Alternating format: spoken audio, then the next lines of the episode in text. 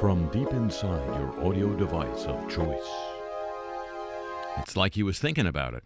Ladies and gentlemen, this is one of those magical days when the um, the hum in my headphones is louder than the ringing in my ears. So it's all good. And now, we're not number one.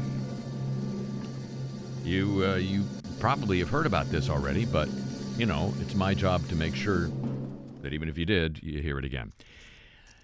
Denmark, perhaps better known for its fictional suicide agonizing prince Hamlet and fierce marauding Vikings and some dark television dramas,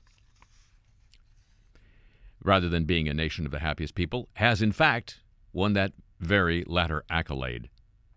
Again, on Wednesday of this week, the United Nations, oh well, made it uh, official it found Danes to be the happiest people on earth. Not the residents of Disneyland? How did that? Mickey? In a study of 156 countries. There are few natural disasters, little corruption, and near absence of drastic events, says a 39 year old social worker, Knud Christensen, interviewed by uh, the Associated Press. We have no worries. And if we do worry, it's about the weather.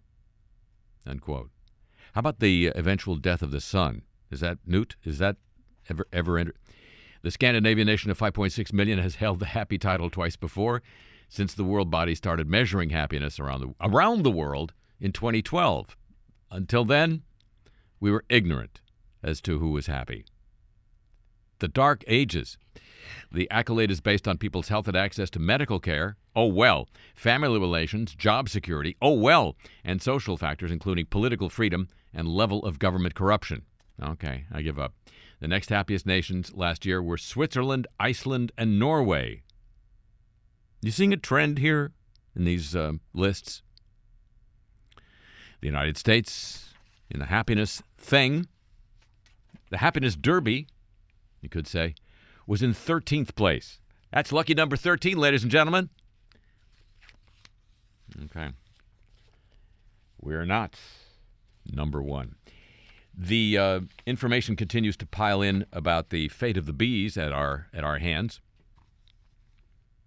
Legal marijuana, says the Washington Post, may be doing at least one thing that a decades long drug war couldn't do. No, this is not about the bees. I figured that out a sentence in. No, exposure to, exposure to even small amounts of pesticides. We'll get to the marijuana story. Don't worry. Don't worry. Exposure to even small amounts of pesticides is preventing bumblebees from efficiently extracting pollen from their favorite wildflowers. That's according to a new study, raising concerns the chemicals are impairing the insect's ability to learn. Okay, at least they have an excuse. What's ours? Well, we're eating the we're eating the bees. This is from the Canadian Press. Scientists warn that could affect the ability of the bees to pollinate both crops and wild plants, which can ultimately harm the food supply. The findings are contained in a study co authored in Canada and the UK. Glad you kids are getting along. Uh, it shows that bumblebees exposed to a realistic level of a neonicotinoid insecticide called thiamethoxam, thank you, collected more pollen, okay, but they took longer to do so than control bees. Give me those control bees, will you? The study, published in Functional Ecology, found that low exposure to the chemical can hinder the ability of bumblebees to develop the skills they need to develop, sorry, to collect nectar and pollen. Well, maybe they can get all the nutrients they need from the insecticide. While several studies have been conducted on the effects of pesticides on the honeybee population, these findings are the first to explore how the chemicals may affect the ability of bumblebees to forage from wildflowers. The pesticides confuse the insects. I know the feeling, babe.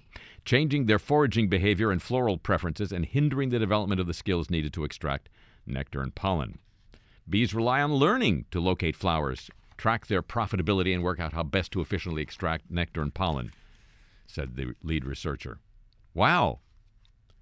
They're the efficient market. If exposure to low levels of pesticide affects their ability to learn, bees may struggle to collect food and impair the essential pollination services they provide to both crops and wild plants. Unquote the uh, lead author. If we could only give a dollar value to the services provided to us by nature, we might know how much we're losing. Several studies have shown that neonicotinoid pesticides can cause changes in the brains of honeybees in the areas associated with learning and memory. I said memory. More research, says the lead author of this study, is needed into the impact of all pesticides on bumblebees and other wild pollinators. The government of Ontario up there in Canada uh, in, in, put in restrictions on the use of neonics last year. That's a first in North America after beekeepers lost more than half their hives in 2013 2014. They are also illegal in Europe. But, but that's Europe. You know what I'm saying? Europe. Uh, we can we can do without food, right? Let's start. Hello, welcome to the show.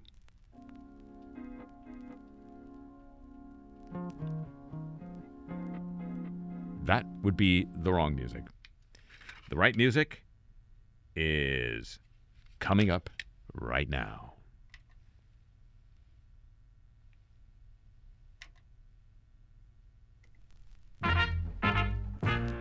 I swear the perfume you wear was made out of turnip greens. Every time I kiss you, girl, it tastes like pork and beans. Even though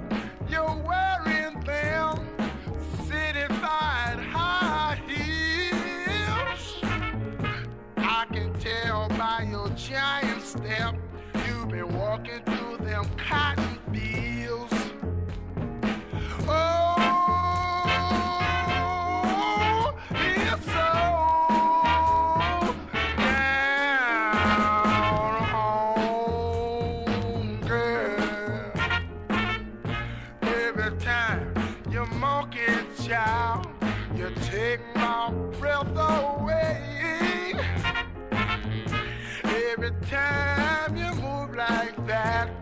I got to get down and pray. Don't you know that dress of yours was made out of fiberglass? And every time you move like that, I got to go to Sunday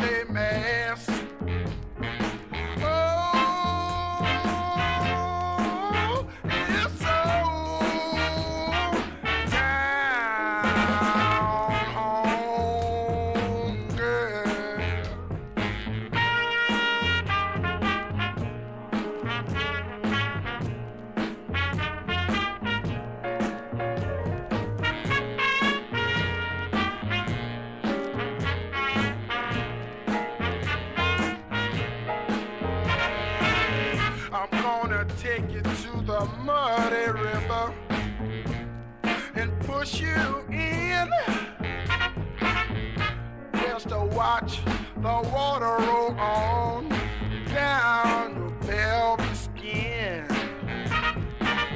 I'm gonna take you back to New Orleans, down to Dixieland. I wanna watch you do the second line with an umbrella in your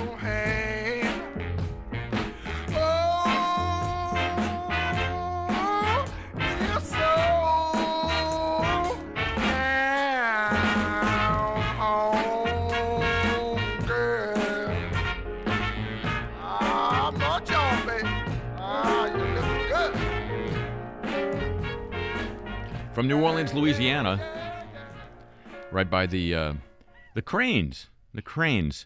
No, I don't mean the birds. Bird, not the buried cranes. The cranes of the Army Corps of Engineers. Uh, still over there. Still working on the uh, pumps. I just feel safer seeing the cranes. I don't know about you. Anyway, from from all of that, I'm Harry Shearer. Welcome you to this edition of the show. And now, that you know, only two errors so far, but who's counting? And now that music you heard a moment ago, it actually fits. It's time for me to read the trades for you.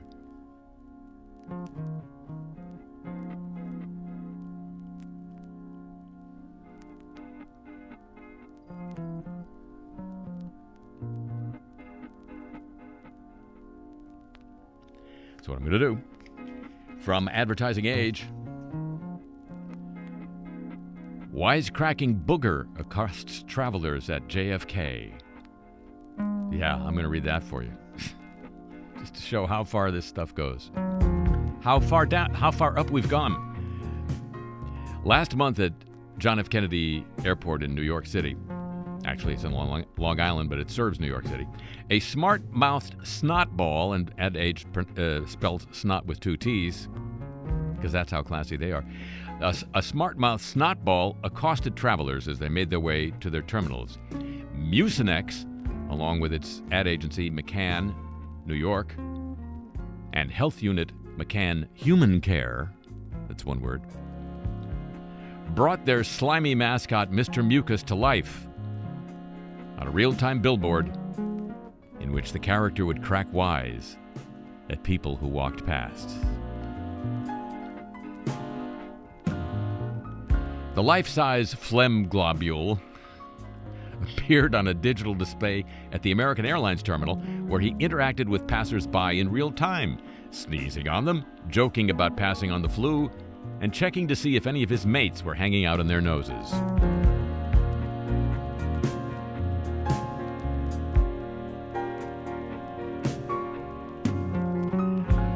We've always had the ambition of giving our little booger more of a role in culture, to get him out of people's chests and out into the world, says co CCO of McCann, Tom Murphy. This seemed like a great way to do that. The brief from the client was simple quote, Let's make Mr. Mucus a cultural icon, and let's do it in a new and surprising way, said creative director Nick Howell. People want to interact with him because he's got a great voice. Oh. Well, and we've been able to bring him into modern times. Not that medieval booger.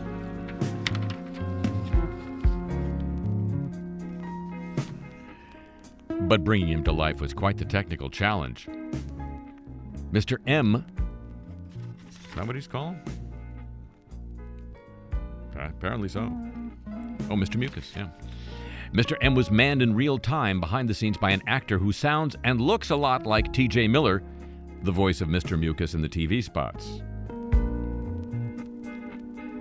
Ad Age doesn't explain why they didn't use TJ Miller. Me,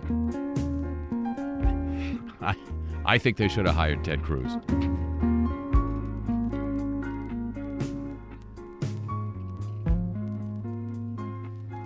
So, Mr. Mucus attempts to become a cultural icon, ladies and gentlemen. Cultural iconography apparently isn't what it used to be. Uh, an observation that occurs when I read the trades for you, copyrighted feature.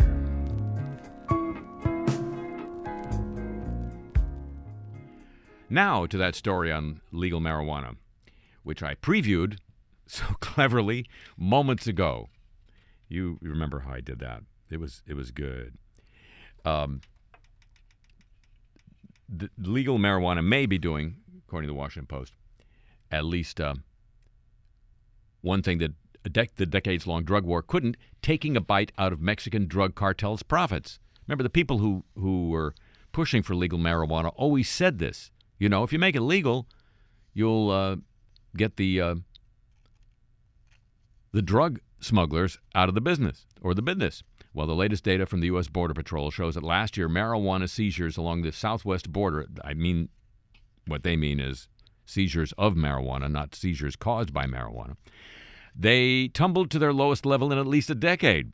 Agents snagged roughly a million and a half pounds of marijuana at the border, down from a peak of nearly 4 million pounds in 2009.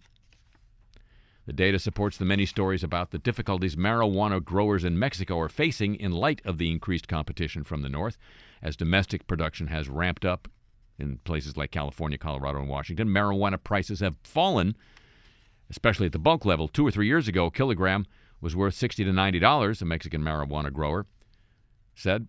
But now they're paying us 30 to $40 a kilo. It's a big difference If the U.S. continues to legalize pot, this Mexican grower said, they'll run us into the ground, unquote.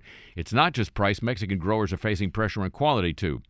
The quality of marijuana produced in Mexico and the Caribbean is thought to be inferior to the marijuana produced in the United States or Canada. The DEA wrote last year in its drug threat assessment. Law enforcement reporting indicates Mexican cartels are attempting to produce higher quality marijuana to keep up with U.S. demand.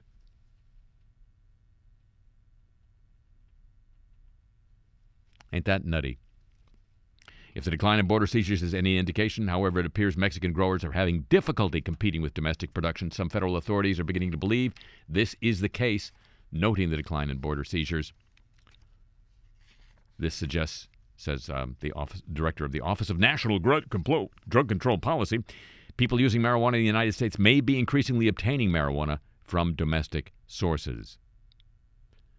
It's not the met- recreational marijuana market in Colorado and Washington that's having the main effect, experts say, so much as the much larger and older medical marijuana market in many states, primarily California. Just, just a note that was the Washington Post quoting unnamed experts. And uh, the late Abbie Hoffman defined an expert as a fast talking guy from out of town. That is your brain on the war on drugs. Now, news of the godly. One third of the sexual abuse cases involving the Dutch Catholic Church have been dealt with behind closed doors, according to a Dutch newspaper. In total, 342 of the 1,045 proven cases were dealt with outside the official complaint procedure. The amount of financial compensation paid to the victims was kept secret, the paper said. Basing its claim on church documents, the official committee set up to investigate the abuse claims had called for total transparency. What do they think this is? Scotch tape? Official, we have to explain what Scotch tape was. Officially, 703 cases have been closed. Total compensation payments of 21 million euro. According to the newspapers, the secret cases involve further payments of another 10 million euro. Abuse victims who went through the secret procedure had to sign a contract pledging to keep quiet about their case, a non disclosure agreement, much like the ones Donald Trump's volunteers this week were reported to be made to sign a non disclosure agreement to be a volunteer for Donald Trump, and non disparagement, a lifetime non disparagement clause as well. Anyway, what are they? Working for Fox? Anyway, uh, the uh, abuse victims had to sign this non disclosure agreement and to refrain from making negative comments about the church, a non disparagement clause. And the perpetrators couldn't make any comments about them in public either. Secret means secret, you see. Spokesman for the Catholic Church in the Netherlands told the newspaper victims were offered three options mediation, a settlement, or salvation. No, or the official procedure. Every victim made a choice, and the level of secrecy depended on that, said the church spokesman. So, you know, blame the, vic- the victors. The Church of England is going to make far reaching changes in the way it deals with cases of sex abuse following the damning independent report that detailed how senior church figures failed to act upon repeated disclosures of a sadistic assault. The first independent review commissioned by the church into its handling of a sex abuse case highlights the, quote, deeply disturbing, unquote, failure of those in senior positions to record or take action on the survivor's disclosure disclosures over a period of almost four decades. The church acknowledged the report was, quote, embarrassing and uncomfortable, unquote. It's like they got a case of uh, prickly heat or something. The, the Guardian newspaper says among those told of the abuse were three bishops, not in a bar, and a senior clergyman later ordained as a bishop. None of them are named. I told so many bishops, said the survivor. The review also criticizes the office of the Archbishop of Canterbury. That's uh, the Anglican version of the Pope. Oh, I know. I'm going to get. He's the head of the church, head of the Anglican Church, Church of England, okay?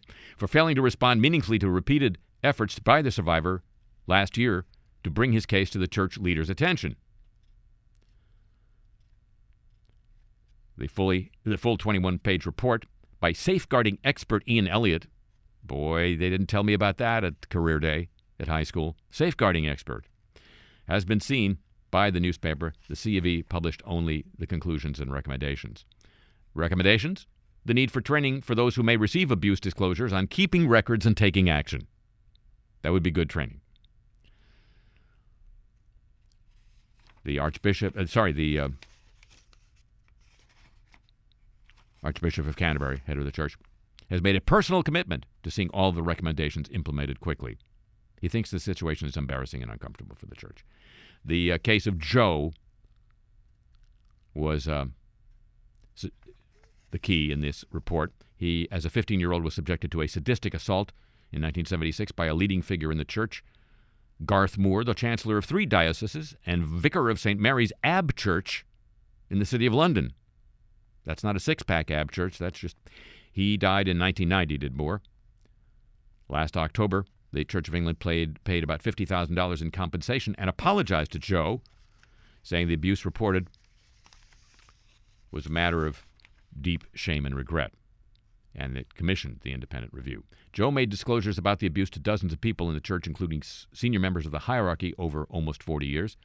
None of the senior figures had any memory of such conversations. Lower level officials had clear recollections of his disclosures.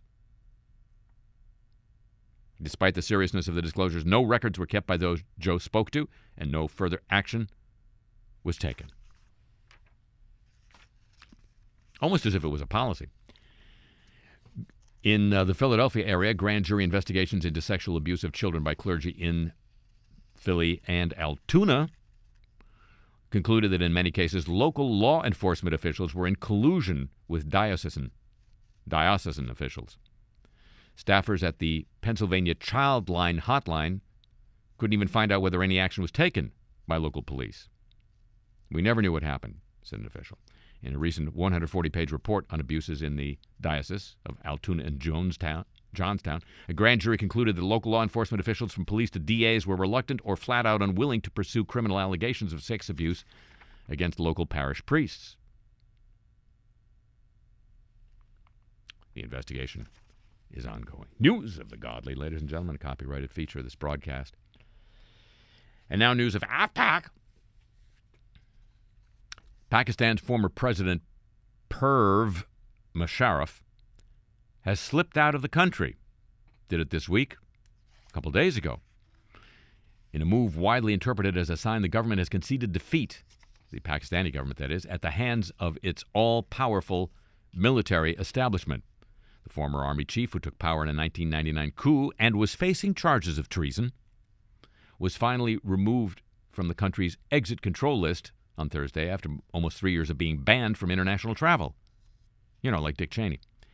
He had been pre- prevented from leaving since April of three years ago, soon after he returned from his self imposed exile in London and became embroiled in a series of legal crises, including a historic government initiated treason trial. He came back to Pakistan, by the way, saying he was going to run for president. So this didn't turn out that quite that way.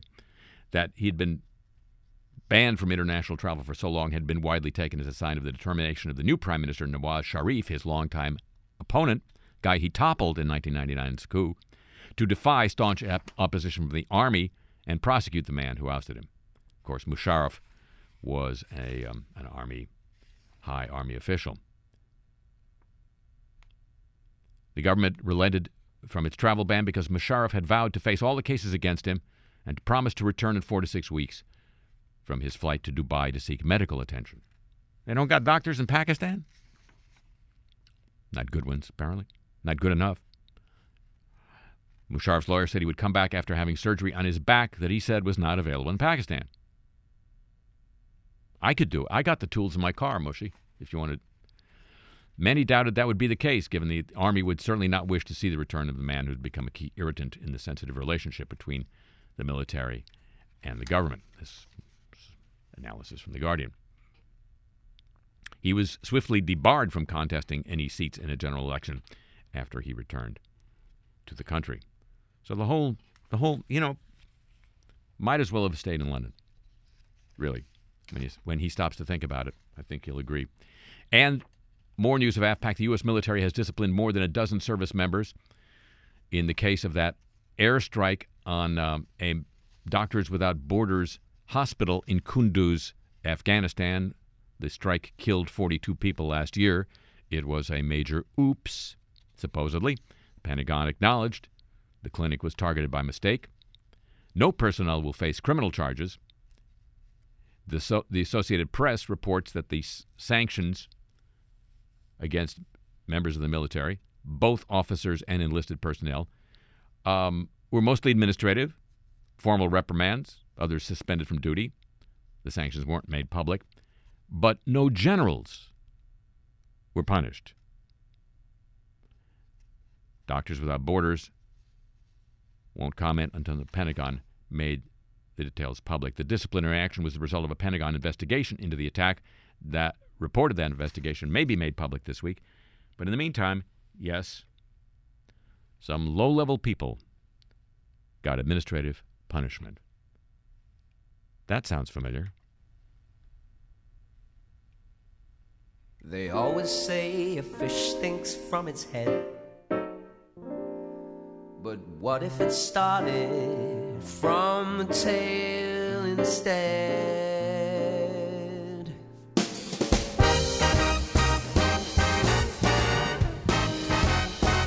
It's just a few bad apples messing up the bunch.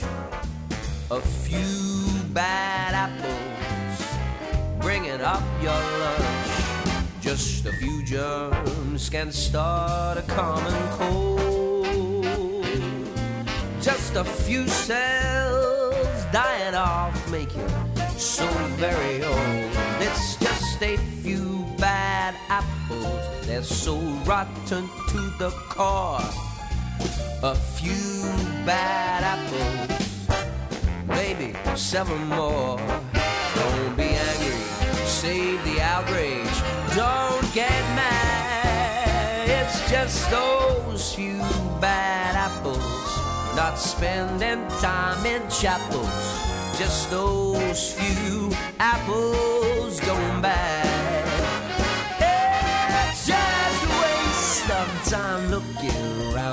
Top of that tree. Cause the rotten fruit is hanging so close to you and me. Just a few drums can start up a parade.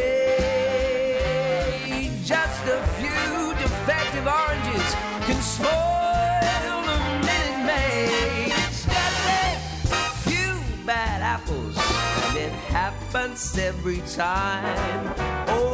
A few bad apples, and those suspects are to crime. An answer that's this simple makes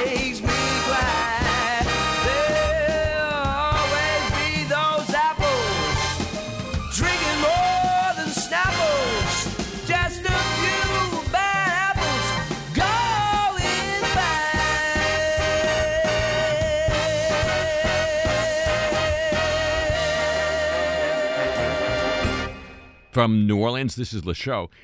Ladies and gentlemen, a few weeks ago, this program presented a. Um, the, Found Objects Department of this program, as a matter of fact, presented a recording of off air conversation between uh, the hosts of the television program Morning Joe and uh, presidential candidate Donald Trump. And it received some uh, attention nationally in uh, the American press. And some people said, "Well, but that's that's just like the common kind of conversation that occurs between politicians and media interviewers. It didn't reflect any excessive chumminess, even though, as you may recall, um, the conversation was all about how Trump was doing, what he should do, what questions he might like to be asked, how he would answer them, so forth. So uh, the Found Objects Department now shed some needed light on the subject by providing an off-air con- recent off-air conversation between Hillary Clinton and MSNBC's Chris Matthews. We have a progressive audience, obviously, and but uh, nobody can tell what, we're, what people want to watch. Yeah, well, people must think they want to watch him. We laugh You know? at him.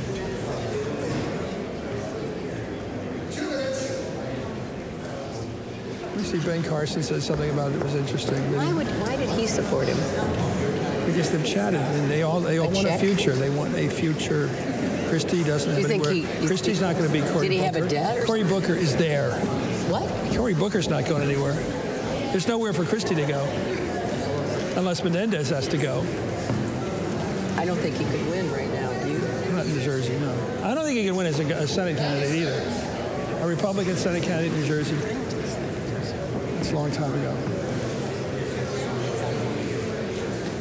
This is such a. I've known setting. Carson forever, and I never, have? I've known him forever. did, did you know him when he was at Johns Hopkins I knew him just. We, we used to we this travel around the world group called the uh, Academy of Achievement, and it's all people like DNA guys who invented DNA, guys who did this. And, uh, you know, the guy climbed who climbed uh, Mount Everest the first time, and the guy who had the first form. It's an amazing group of people, and I'm in it. And I, go around the world, Cape Town, Honolulu, everywhere, and so I got to know him and his wife. He was very soft-spoken, never Yeah. said a thing, and all of a sudden, I mean, he was a brilliant surgeon by all accounts. Yeah. It's a funny sort of. He has a Tommy Smothers voice though, which is kind of funny. It's very slow. Remember Tommy Smothers? I do very right, well. yeah. The Smothers Brothers. I remember them. It's so funny when I talk about things like that with my staff that are so young. Try, try Sid Caesar. Okay, try Sid Caesar. Try Sid Caesar. Try Sid Caesar. I mean, Ed Sullivan. you know. So when's the endorsement? When's the president endorse? I bet you have a date. I think you have a date figured out.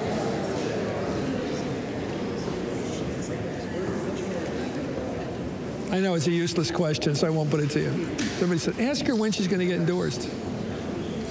We don't know. So we're at 30? All right, thanks. This, I just want to make sure at the end of the, this is the end of, this is the final segment, and then afterward, we're going to send camera spray. Okay. Is there a spray coming in? What? Are they coming in the press? Yeah, at, at the end, apparently. You know me, I always want to make the press happy. There's one thing you can do, I think Bill can do, which is this. Bill gives you the big blues. He gives you for about a minute, and there's no one else in the world that exists but you. Chris. You know what they say in Africa? They say, I see you. People just want to be recognized. That had so many levels to it, so many angles. So many angles, I thought. What does he mean by that? Yeah, I'm ready. It's so British. British can do that. So th- that's sort of a, a more normal conversation. Interesting to me, partly because of uh, Matthews bringing up Bill Clinton. Uh, also interesting because um, at, at one point there, uh, Hillary Clinton misheard Matthews. Matthews said that, that uh, Ben Carson uh, probably had a chat with Donald Trump about his future. Ben Carson endorsed Trump, and that we're talking about why that may have happened. And Hillary misheard him say chat. She thought he said check. And she per- uh, persisted in that line of, uh, she said, uh, if you listen carefully, was he in debt? Did he need? So she thought it was about money. Chris Matthews was saying it was about political futures. Anyway, the found the found objects department does its job one more time.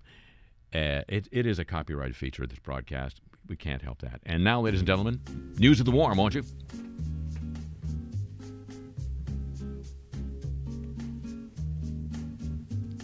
Soft, listen to the warm. We can listen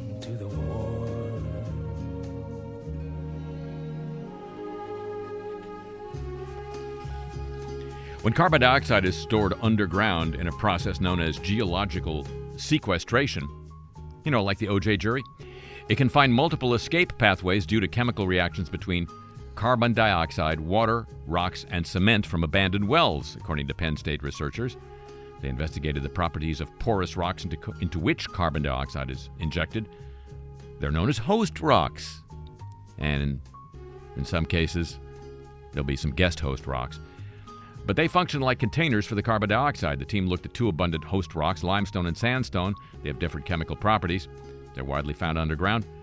But there may have been concerns that carbon dioxide may escape once it's injected underground, said one of the researchers. And apparently, the high acidity saltwater carbon dioxide mixture, uh, when it's injected, can dissolve certain types of rocks, such as limestone, as well as cement casings on abandoned oil and gas wells.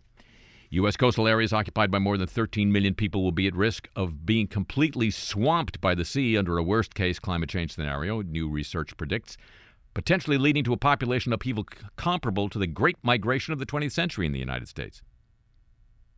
That was a good migration, wasn't it? No, it was a great migration. Population growth in coastal areas over the course of this century, particularly in vulnerable areas of Florida, is likely to collide with the reality of rising seas caused by melting glaciers and thermal expansion as the planet warms. This is research led by the University of Georgia. It provided the first glimpse of how demographic changes in America will place greater numbers of people at the front line of sea level rises. In a severe scenario involving a six foot rise in sea levels by 2100, fueled by the gradual collapse of the Antarctic ice sheets, a total of 13 million people would risk seeing their homes inundated. The projections are based on demographic changes in the U.S. population over the century, as well as areas forecast by NOAA as being at risk of inundation. Florida would bear the brunt, more than 6 million people affected by a 1.8 meter sea rise. In Miami alone, nearly 2 million people would either have to be protected or sent to Marco Rubio's house under this wor- no displaced under this worst case scenario. Other areas where significant numbers of people would be at risk include Long Island, New Orleans, Charleston, South Carolina, and San Mateo, California. Should these people need to move away from the coast rather than be protected by new sea defenses, the population movement would be on a scale similar to the Great Migration, the long term shift of African Americans from southern to northern states during the 20th century.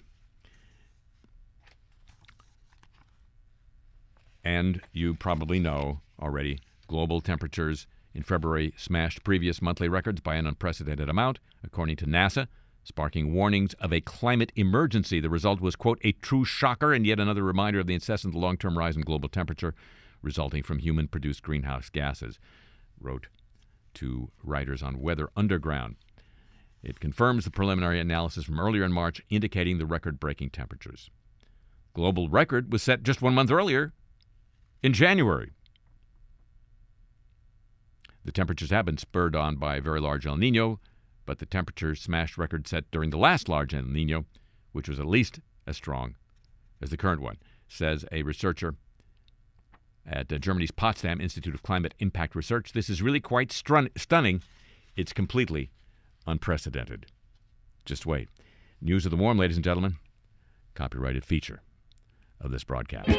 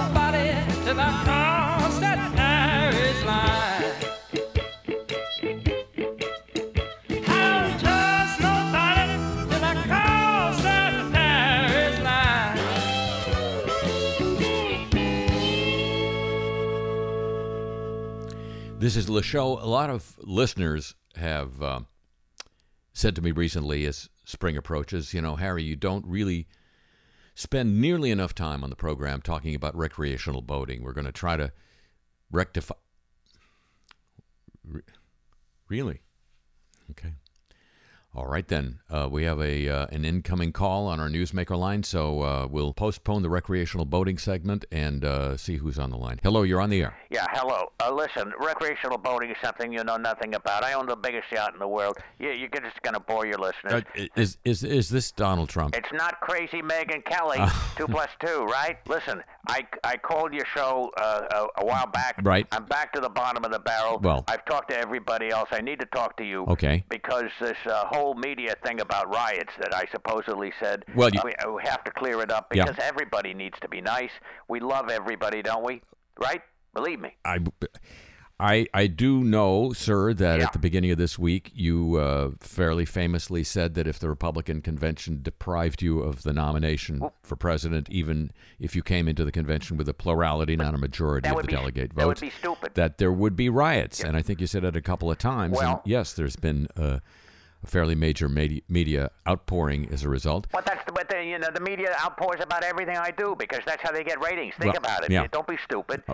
this is was a very simple thing. If we get a plurality or plurals or whatever you want to call it of the vote, Mm-hmm. and we come into the convention and they say no, no, no, we want our guy. We want the guy who's going to be uh, paying attention to the lobbyists because he's paid for and bought and thing.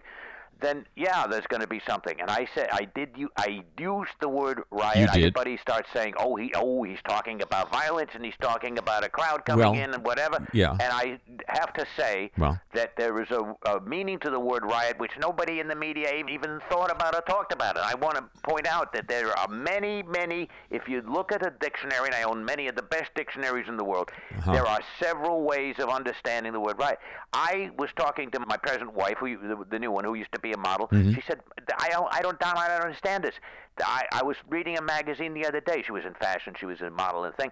Uh, I was reading the other day they were talking about a riot of color.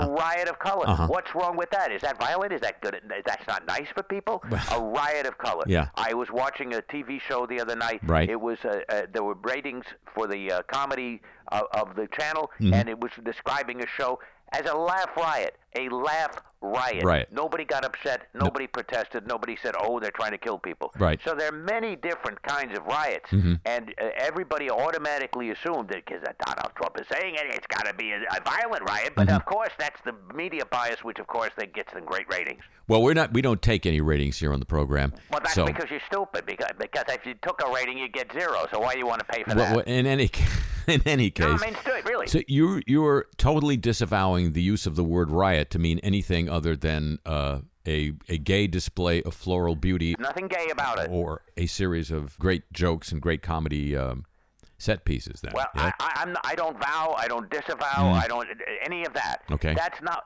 I I am here to make America great again. Oh, I've heard- Well, how does rioting help that? Well- That's not how you make America great. You do not make America great by rioting. Well- anybody will tell you that. okay. I'll, So uh, this was totally a misunderstanding of the misappropriation of the misuse of the word that I used very properly to say riot. Because, as I say, it can mean all these different things. Right. A a riot can be a friendly riot. Mhm. It can be there was Quiet Riot, which was a great rock band we loved in the 70s, Of didn't course. we, or the 80s? The 80s. We loved them, Yeah. didn't we? Yeah. They made great music and Uh-huh. rock and roll, and Yeah. everybody loved it. So uh, nobody said, "Oh, they're trying to kill people." No. So that's my only point Mhm. is to say the use of the word riot by itself Mhm. doesn't mean anything more than anything that the person wants to put in his head. Okay, So- fair enough. So let's just uh, go back to the original comment that you were making I on, I think it was I Morning. Joe. Yeah. That if uh, there, were, if you were denied the nomination in that particular circumstance, Which uh, is not going to and you used the word riot, Yeah. so what are what were you? What did you mean? What did you expect to happen if you didn't get the nomination under those circumstances? You know, what I'm were a- you trying to describe? I'm a great businessman. I've I make deals. heard, yeah. I don't make predictions. Mhm. I what I do is I look at the person sitting across the table from me and I decide this is the kind of deal we can make and I make the best deal possible and everybody knows that. That's that's who I am. Well- so if I say there's going to be a riot, Mhm. I'm not saying that I Donald J Trump predicted that, that people are going to get hurt. That's not my business. If you if you want to go to uh, somebody who does predict the future and then and then they say riot, then you can go say, okay, he said there's going to be this and that's going to happen. But I'm a businessman. I make deals. Mhm. I make the best deals in the world. Okay, If yeah. there's a, a, a deal to be made at the Republican convention and they want to avoid a riot, then I'll make that deal. Okay. That will be the best deal. They will be so happy. All right, but but, but when you said if there there will be a riot, what you just said it again. What do you mean by that? Look, some people I've heard say that uh, Barack Obama is not born in this country, Mhm. and so I tweeted that for a while. I and some that. people say that uh, uh, Ted Cruz uh, isn't qualified to run for president. I, I You retweeted tweeted that. If I hear something, I'm going to repeat it Mhm. because that's what I hear and that's what I do. Okay. So if somebody said to me, Mhm. Mr. Trump, Mm. there, there could be a riot if, if if this doesn't go your way, I I just repeated it.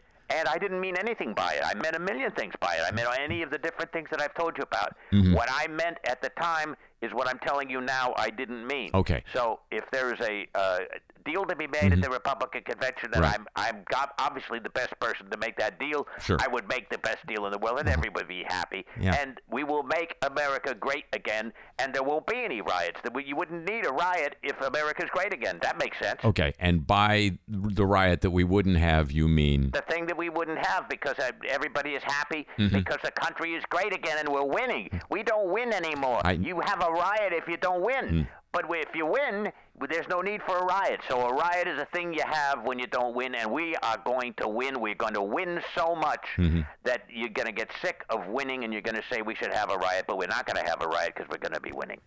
All right, Donald uh, J. Trump, thank you very much for uh, calling us on the Newsmaker line Yeah, today I- and I- clarifying that. I really didn't mean to call you. I was trying to call Car Talk, but they tell me they're off the air now. So they are indeed. So thank you very much for uh, the ratings bump. yeah, you owe me, right? Well, thanks for the call. We'll get to that recreational boating segment probably a few weeks from now here on the show. I wouldn't hold my breath.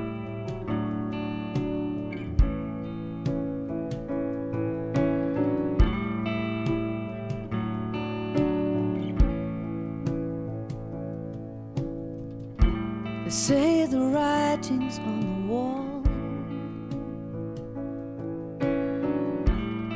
Could not see it till today.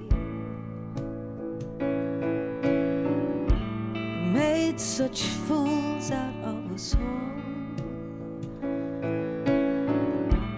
It took me a long time, but now I see through every part you play. Cause you're always the victim. So goes your story. Your pains and your worries seem to weave and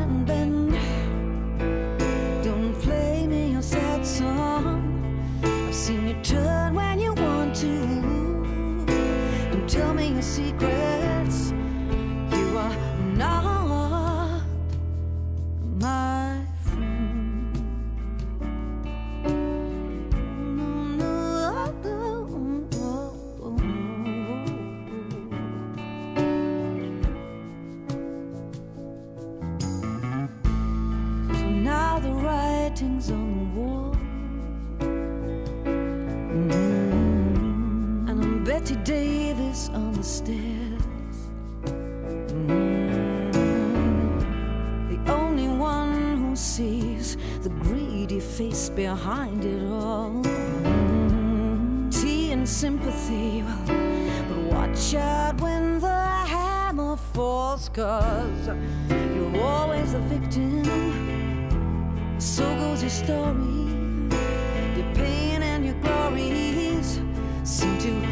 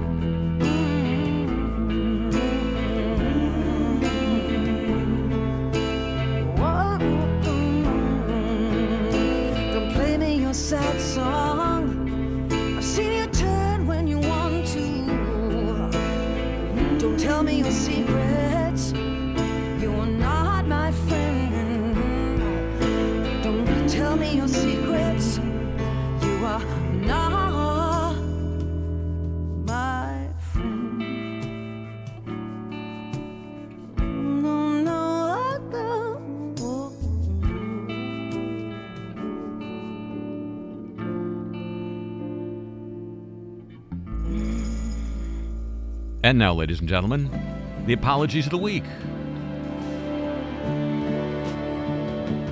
We're so sorry. The Cenotaph in London, a t- memorial to British war dead, will not be shown on Top Gear footage filmed over the weekend. The show has been criticized after host Matt LeBlanc and a professional driver performed donuts near the war memorial. Co host Chris Evans apologized for the stunt and said he and the crew were mortified. In a statement, the BBC apologized as well and said the Cenotaph was never intended to appear in the program. Battle Creek based Kellogg's this week apologized to customers over a video in which a man urinated into a Rice Krispies treats production line. The incident recently surfaced in an internet video.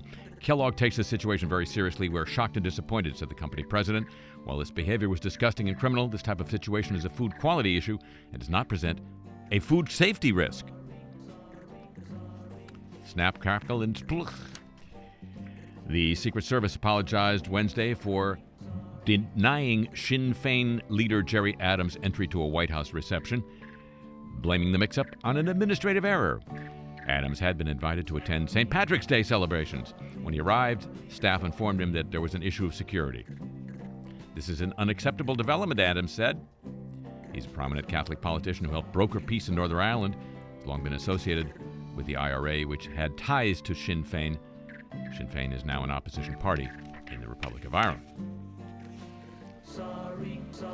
Dateline Naha Okinawa, the head of U.S. Marines in Japan, apologized this week to Okinawa's governor for the alleged rape of a Japanese woman by an American sailor and assured him the military will cooperate thoroughly with the investigation. Lieutenant General Lawrence Nicholson visited Governor Takeshi Onaga in response to the arrest of seaman apprentice Justin Castellanos, who was assigned to Camp Schwab. Camp Schwab, ladies and gentlemen. Proud to say that.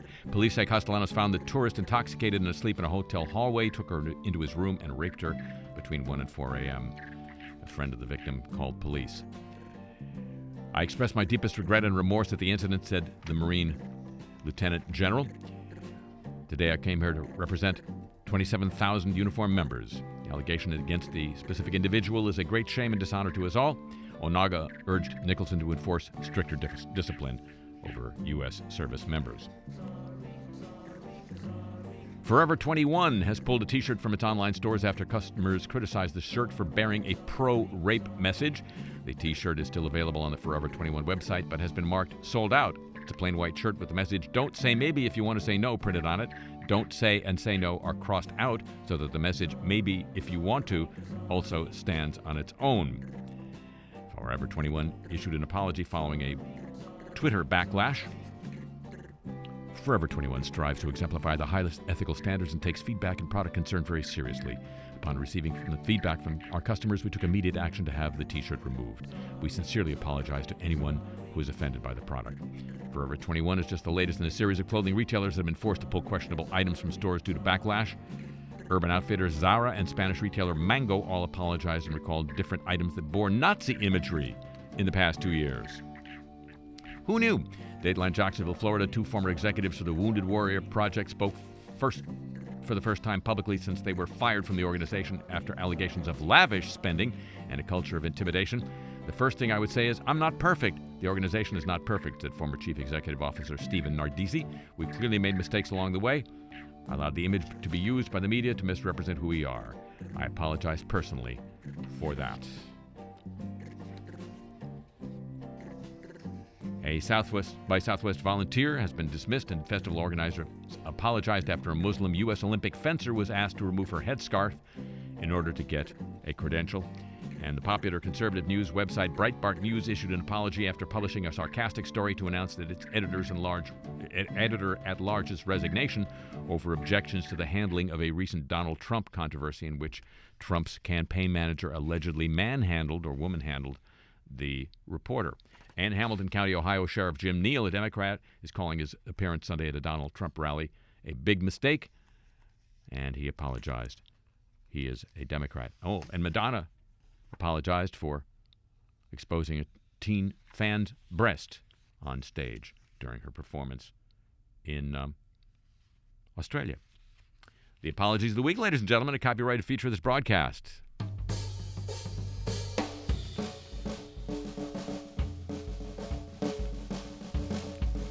Oh, and the Motion Picture Academy, more than three weeks after the Oscars, the Academy's apologized for jokes that Chris Rock made about Asians while hosting the ceremony. Not agents. You can't make jokes about agents. And for good reason. And for good reasons.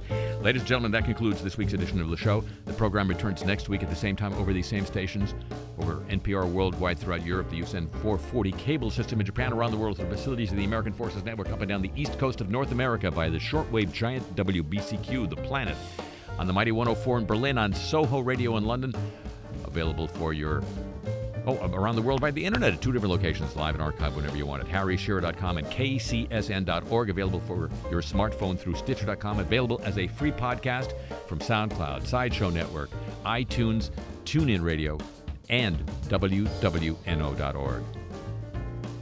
And to be just like Mr. Muke is talking to you, if you'd agree to join with me then, would you? Alrighty, thank you very much. Uh huh.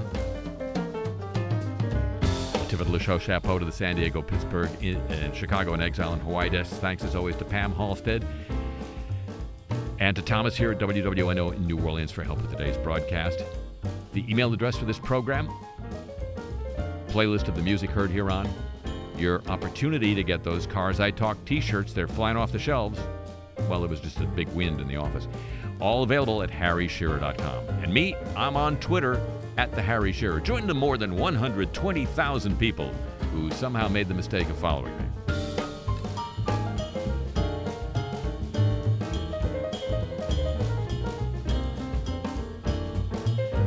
The show comes to you from Century of Progress Productions and originates through the facilities of WWNO New Orleans, flagship station for the Change is Easy radio network. So long from New Orleans. See you in the streets.